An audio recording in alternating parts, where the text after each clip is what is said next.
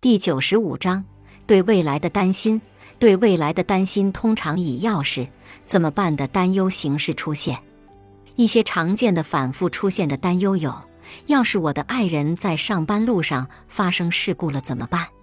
即使没有什么理由可以猜想这样的事情会发生，要是我的钱花光了怎么办？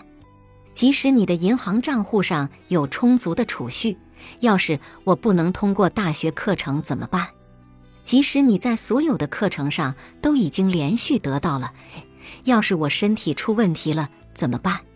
即使你的医生一直告诉你你很健康，这些担忧在广泛性焦虑障碍中比较常见。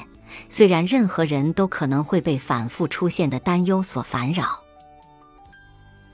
本集播放完毕，感谢您的收听。喜欢别忘了订阅专辑，关注主播。主页有更多精彩内容。